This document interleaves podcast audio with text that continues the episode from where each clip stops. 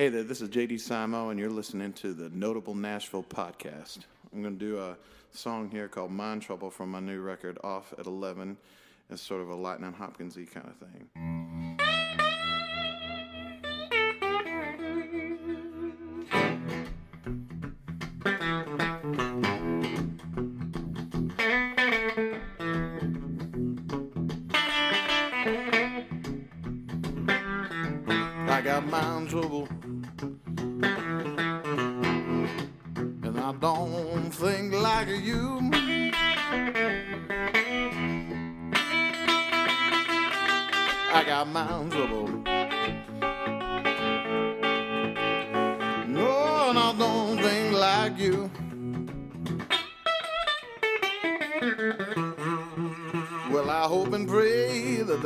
Helps me before I'm through.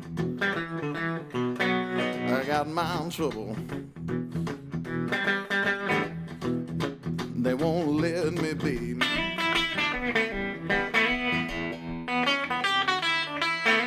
I got mind trouble.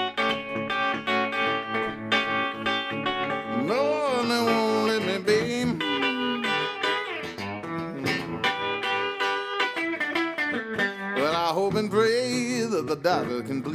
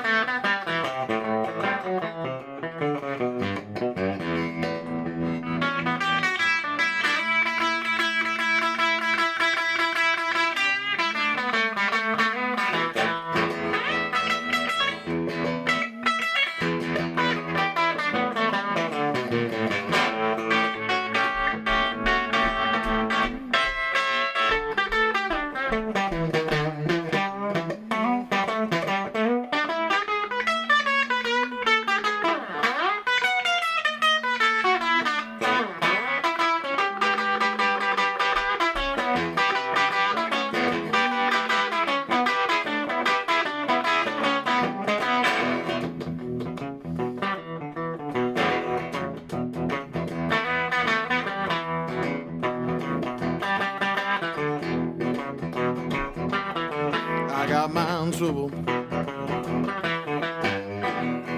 And they just won't let me be.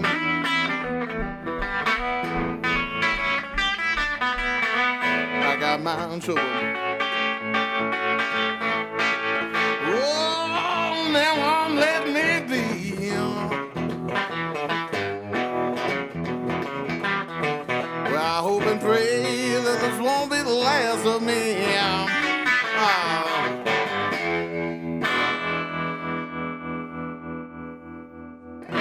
Right, thanks for tuning in to Notable Nashville, everybody. I'm here with the very talented JD Simo. Thanks for joining me, man. Thanks for having me, Jordan. So glad to glad to have you in Nashville. I see you're from, uh, or you were born in Chicago, a fellow Midwesterner. So That's true, yeah, I uh, was just talking to you about Peoria. You were Yeah. playing a show over there. Yeah, we just played there for the first time. Yeah. I mean, I never, you know, I never went down there when I was growing up or anything. So that's actually the first time I've ever been there. Oh, yeah. recently.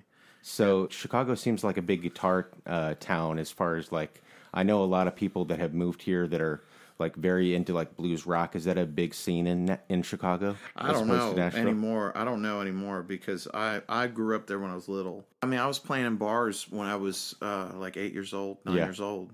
Um, but you know, I, there wasn't uh, uh, much of a a, a scene because I was too young. You know, I was you know because nobody nobody my age played music. Uh-huh. It was all with people that were way older than me. Yeah. You know, um, I was just like kind of a novelty at that point. You know, it was great growing up there though because so much of the stuff that I care about um, came from Chicago and and you know there's living in Tennessee now. You know the the correlation of the, the way you know a lot of music came from the South and Uh-huh.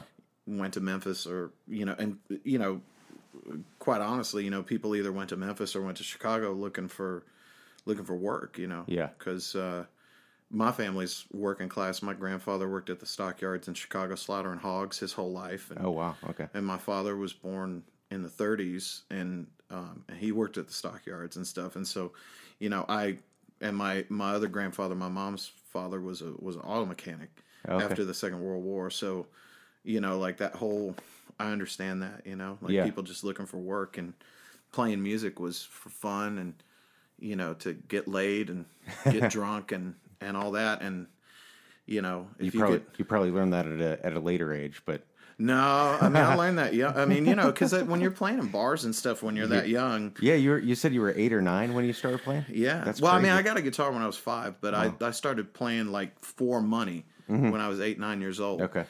And uh, yeah, man, you know by the time I was I wasn't even out of grammar school and I'd seen hard drugs and Yeah. you know lots and lots of fights and all that kind of stuff. I mean yeah, So you, know grew up fast. yeah I guess you know I mean I just it was just it was you know It was like I always cared about the music though. I never got into any trouble because I just wanted to play. Yeah. Because you know, I think like you or anybody else who's into music, you you know, when you're when you're young and you really get into it, it's just an escape. It's your bubble Exactly. that you you know nobody can hurt you in. You know what I mean? So it's like yeah. you know, I just always wanted to play. All that other stuff was just you know scenery. Gotcha, gotcha. Well, yeah, uh, you have been playing for a long time, and you and your band did like a huge national tour a couple years ago. Yeah. Um, and you're about to do another huge tour. So, what was that? What was that huge tour like? We were just talking a little bit about it. Well, I mean, I never stopped. I mean, I I, I dropped out of high school when I was 15 to go on the road full time. Uh-huh. Yeah. And I've never had a job. I've only ever played guitar. You've and I don't come from I don't come from money and all that, Uh-huh. but I've never had to wait a table or anything. I've always only played guitar. That's amazing. And so to kind of it is, and I'm grateful for it being in my early 30s now. Um, I'm real proud of it. And so to kind of condense it down, like you know, I, I just I always played gigs and um, toured around the country, and then I moved to Nashville like 12 years ago, Uh-huh. and I starved to death for about a year, and then, um, and then I got a residency gig downtown, which then got me in the door to start playing on people's records, and so I did a ton of that before my group formed, Uh-huh. and so when I jumped out of doing sessions, because that was what I was doing full time, and you know, bought a house and Bunch of session work. uh, yeah, that's all I did five days a week for the most part at the height of it, and um, and then my group formed as a result of that, and we signed a record deal and and uh, and went out and did 300 days on the road for that first record, and then that con- continued into our second group record, um, where we were out like 200, and and uh, and then yeah, it was earlier. Uh, it was a year ago at this time. I did my first solo tour with uh, with Tommy Emmanuel, Wow. and then uh, opening up for him for a mm-hmm. month last January, mm-hmm. January of eighteen, and and then when I got off that tour, we had a bunch of tours booked, but I just I, I kept the drummer that was that was in the band Simo, uh-huh. and then we used different guys to fill out the ensemble, and just used different people on different tours, and through the course of that, started making a record uh-huh. in my studio that I built in in in my basement. Okay.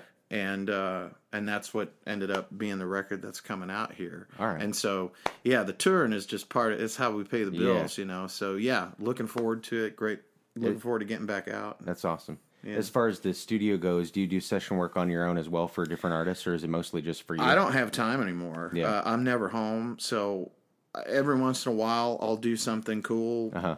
You know, I we were talking. You know, I did a. Uh, you know, a day with Jack White a year and a half or two years ago now, or whatever it was, and I've done some stuff for Dan Auerbach, and And that was in your studio? no, no, no, that was Oh, at theirs. That was at theirs. Okay. But it's uh, gonna be like that. but- that'd be sick. Oh yeah, it would. But no, that was at their place. Their places are a lot nicer than mine. You know, mine you got to like get the cobwebs out to place so that you can like sing. You know, but uh, no, every once like once or twice a year, I'll these days, these last several years, because I just haven't. I I don't have the time anymore. Um, but uh, but you know, I mean, now with the studio, uh, hopefully that'll change. I mean, I've had my good buddy uh, Luther Dickinson from North Mississippi All Stars. He was actually over the other day. Oh, okay. Because we're working on a on a like a side project thing together, All right. Which you know we've got like half a record finished because he's busy and I'm busy, and you know. Yeah. But uh, I found that really interesting when when musicians just juggle all these different stuff like sessions and touring and and making records and different groups. I'm just like, dang, how do you like keep it all together? You don't. You just do it. You just do, just it. do it. I mean, like, like you know, just in that case, like Luther and I became good buddies, and I had him guest on a track, uh, which was gonna go on my record, and it didn't.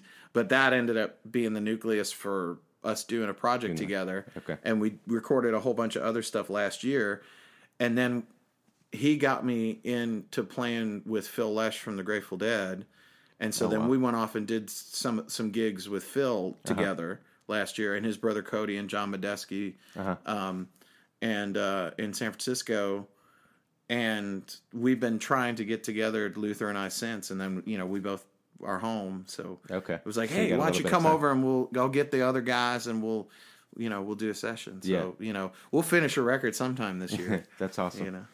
Well, I saw. I also read that you uh, had shared the bill with Gregg Allman. What what show was that? Or was Oh that, was well, that we did a bunch of a couple of years ago. Uh, I can't remember now, but it was it was uh, it was a few years ago. Uh, we did uh, several dates open opening for him. One was actually at the Ryman here. Oh. um, but we did other other dates opening for him too. Okay. it was it was it was it was really cool. It was, um, you know, the Allman Brothers band, uh, the original band, especially you know from the late '60s. You know when Duane Allman was alive, that stuff means a lot to me and.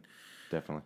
Gregg is a you know he was a, he was a treasure man. It was great to stand in the wings and listen to him sing. Definitely. It was um, I like Ray Charles a lot, and he Ray Charles is a big hero of his, and it was really um the those handful of times that I was able to stand in the wings and watch him play and sing. You know, every night there'd be one like one line of a song that he would just do something amazing like just the phrasing and the tone and he would just reach down deep and he would gr- not necessarily like grinding just or be like real aggressive gripping. but like yeah like it just reminds me of like watching old footage of ray charles where it's like it's not every line aretha franklin same way or Mm-hmm. Yeah. or mahalia jackson or something um you know it's like people like mariah carey or whatever it's like every line or every other line they're doing something Yeah, acrobatic like- yeah. but those old school ones you know they wouldn't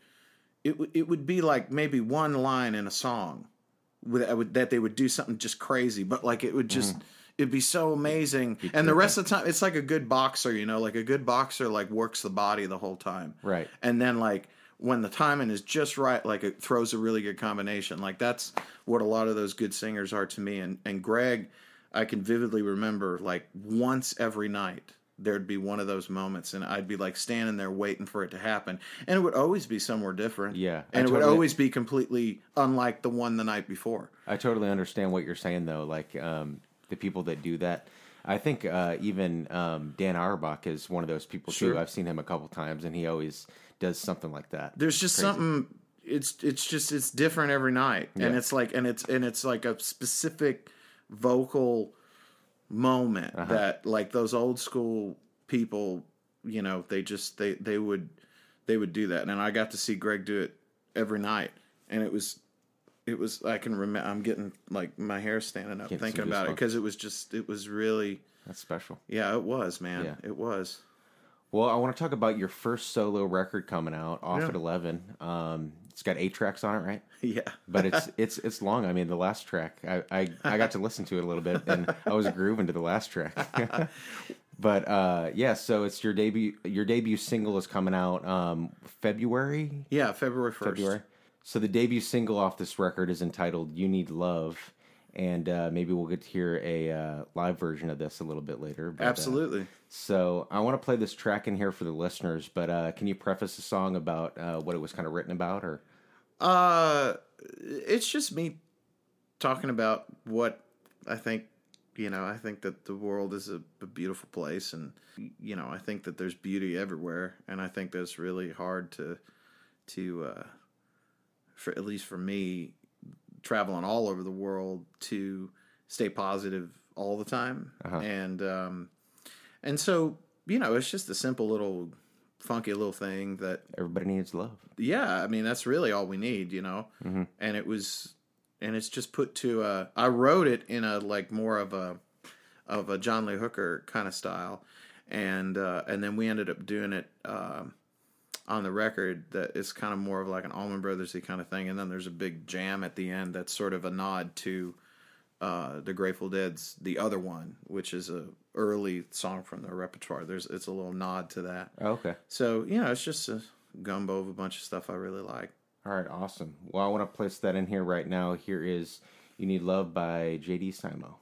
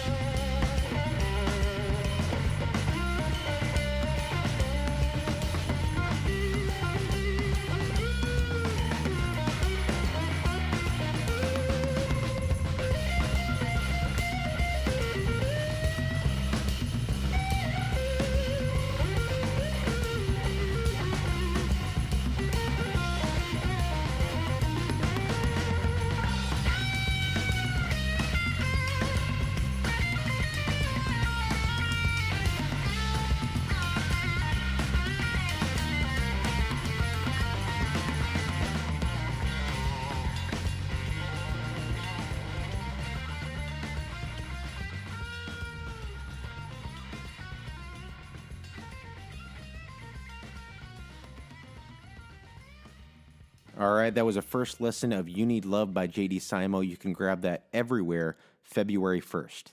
Um, so I wanted to ask you, JD, where what what gets your creativity flowing the most? Like when you're writing songs, are you just uh, are you by yourself? Do you collaborate with a lot of people, or what's what's your songwriting process like? Uh, I don't really collaborate. I mean, I collaborate with, a I play with a bunch of people. Yeah, but I mean, like, But what- I don't really- you're writing. Yeah, I don't really. Um, I'm pretty solitary when it comes to that because it just because I um when I first moved to Nashville 12 years ago, I did the I tried the getting together and writing with people and all that. Correct, And I mean, yeah, and I mean, I'm like it can work, and that's a whole that's a different. Uh, I mean, you know, history is full of situations. I mean, Lennon McCartney is one of them. You know, of people who would get together to write a song. I don't really work that way. I I, I just kind of uh, things kind of happen, and they usually I usually write things real quick. Okay. Um, and uh, sometimes more than others. Uh, sometimes I'll go months without writing stuff, and but I, I I don't really stress it at this point because um, uh, I've been doing it uh, a, a while. Even though this is my first solo record, it's just kind of I just let it come as it is. I mean, you know, I've on my the last band record, you know, I got together and worked with with Angelo from the uh, who produced Kings of Leon. We wrote some stuff and all that. So I mean, I I'm open to it. I Yeah. just don't. I just don't. I'm busy first and foremost, so I'm gone a lot. So it's like I don't really have a lot of time, Right. and I just things come and So when you were writing this first solo record, was it kind of like you didn't uh, limit yourself to be like, okay, I'm going to write a few hours a day. It was just kind of whenever something comes. No, because the whole process of making this record was when I had time off, I would generally invite the drummer over to the studio and I'd have something to work on. Okay. And we'd cut it and I'd I'd play bass and play guitar and and engineer and uh and so like half the record is from that cuz I cut 30 songs that way Uh-huh. uh, some of which will probably come out later this year or next year on another thing uh, that I'm working on. Um, but uh, the other half of the record, we finished one of the summer tours, like the June, July, like we got back in August, and so I took the the the bass player who had done that tour into my studio with with with Adam the drummer, and we cut like four or five tunes, the the long jam song at the end, except and and uh, and some of the other stuff. We cut that like just in one day Oh, because okay. like it was it was stuff that um that we had played on tour because we play a different set every night. Uh-huh. So that you know inherently you have a lot. You, we end up having a lot of material um, to be able to do that. Mix around, yeah. Yeah, so so you know, I I it, I like to uh and some of the stuff, you know, I just write, you know, I just I knew that the the guys were coming over or Adam the drummer was coming over and I had to have something to work on. Okay. So I'd come up with something. Um so I know it's kind of a schizophrenic answer. No, I mean I, I understand it. I like how it, you're you're just kind of like you don't tie yourself down. It's just fl- the flow of uh, the flow of creativity, maybe per se. Yeah, I mean, I don't really, I don't really stress about it. I just kind of let it be what it's going to be. Because, man, you know, the other thing, uh, and this is a good, I think, a, a good point of, of where my head is right now is that a lot of records that really mean a lot to me that are like old, you know, like old blues records from the 40s, 50s, and into the 60s, um, and old soul records. You know, a lot of that stuff was made really, really quickly. Okay, like you know, cut seven, eight, nine sides in a day, written half in the studio and half the night before at a motel. You know, um, so there's a weird sense of urgency mixed with a sense of not stressing too much. It's it's this weird, you know. I think the industry kind of tends to forget uh, the way things were. Maybe. I mean, th- there in just effect. wasn't. I mean, now you know, there's always two sides of a coin. So it's like for for like an Earl Hooker record or something like that. That that there wasn't a lot of thought put into. It was just capturing a vibe that was cool and groovy. Yeah. There's also you know. Uh, Bob Dylan or Neil Young or, or or or the Beatles or something that really there was a lot of time thought and effort put into making something very specific Yeah. while still also being free to let happen what happened you Yeah. know there is no and i love both you know but for me it's just kind of you know I, I guess i you know i've tried both in my own records and then playing on hundreds and hundreds of other people's records for me I think i'm best suited when i'm just trying to capture a vibe when i start to think too much or focus over too much i overthink and it ends up not being as good I got for me Okay. you know Well, that's really interesting. So I wanted to ask you also. Uh, you're you're doing a lot of shows here coming up. Uh, is there any pre-show ritual that you do with your the, your band, or like you know pre-show shot of whiskey or whatever? No, no, uh, not like that. But uh, we try and center because we start every show with an improvisation. We we we pick.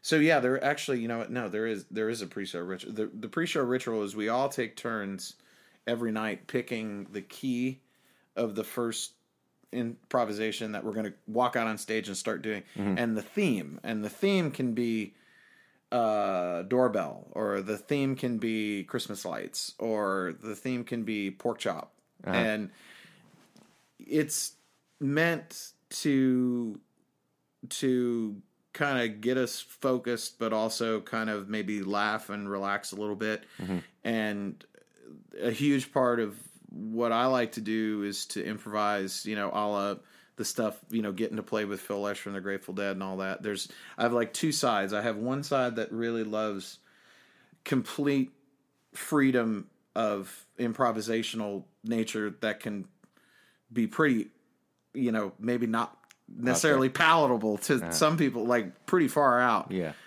and then I have this great love of, and then I have this great love of very authentic old uh, Black American music, whether it's blues or rhythm and blues or jazz or you know. And so to me, it's like the melding of those two. And actually, Phil Lesh was very helpful. I know I'm jumping around, but uh, No, don't worry. Phil was really helpful to me, and I know he would never remember saying this, but at the time I played with Phil for the first time, I had cut a ton of stuff at my studio, which was sort of in a very traditional blues, like 50s style blues thing. Uh-huh. And I was really proud of it, and I thought it was really great. But then I go out on stage with Phil, and we go to Mars, and I love it. Yeah. And I was like, man, you know, I was after we were done, uh, we were talking, and I was like, man, I just really, I love them both, you know. And he was like, well, just do them both. Do both.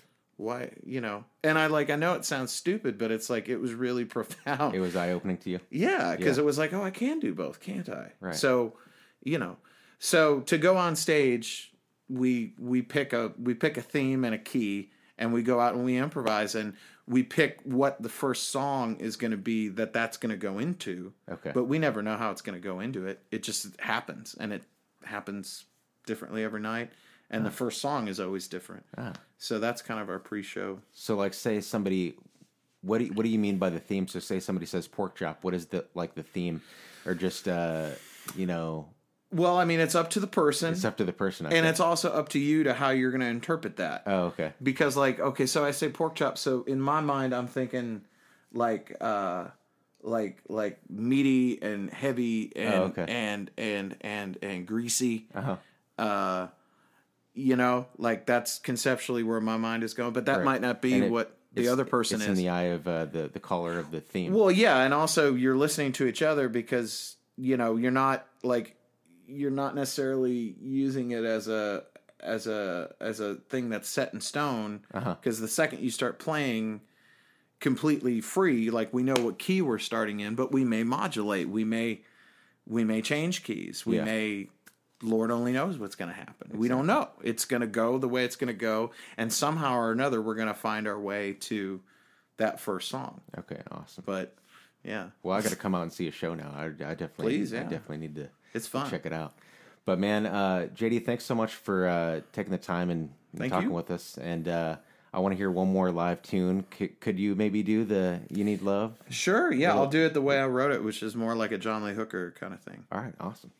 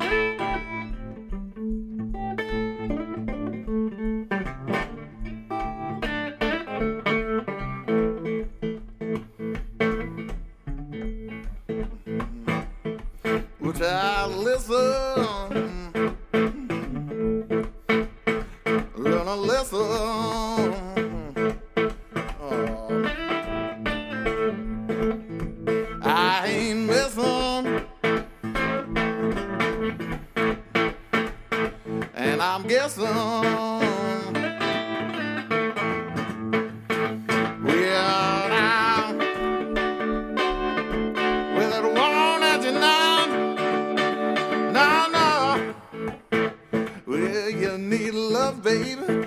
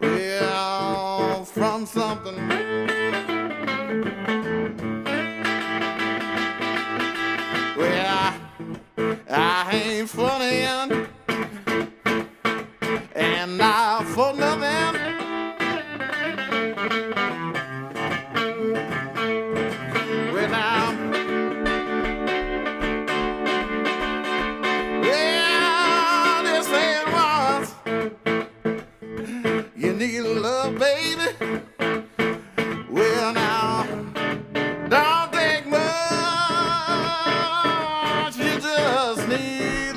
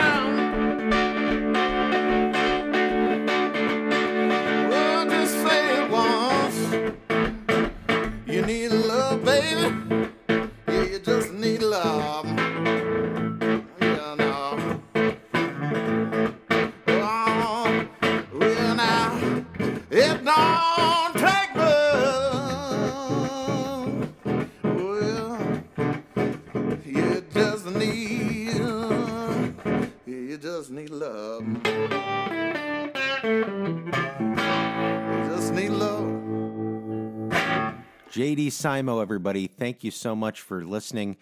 NotableNashville.com if you'd like to check us out on the web. And until next time, thanks for tuning in to Notable Nashville Podcast.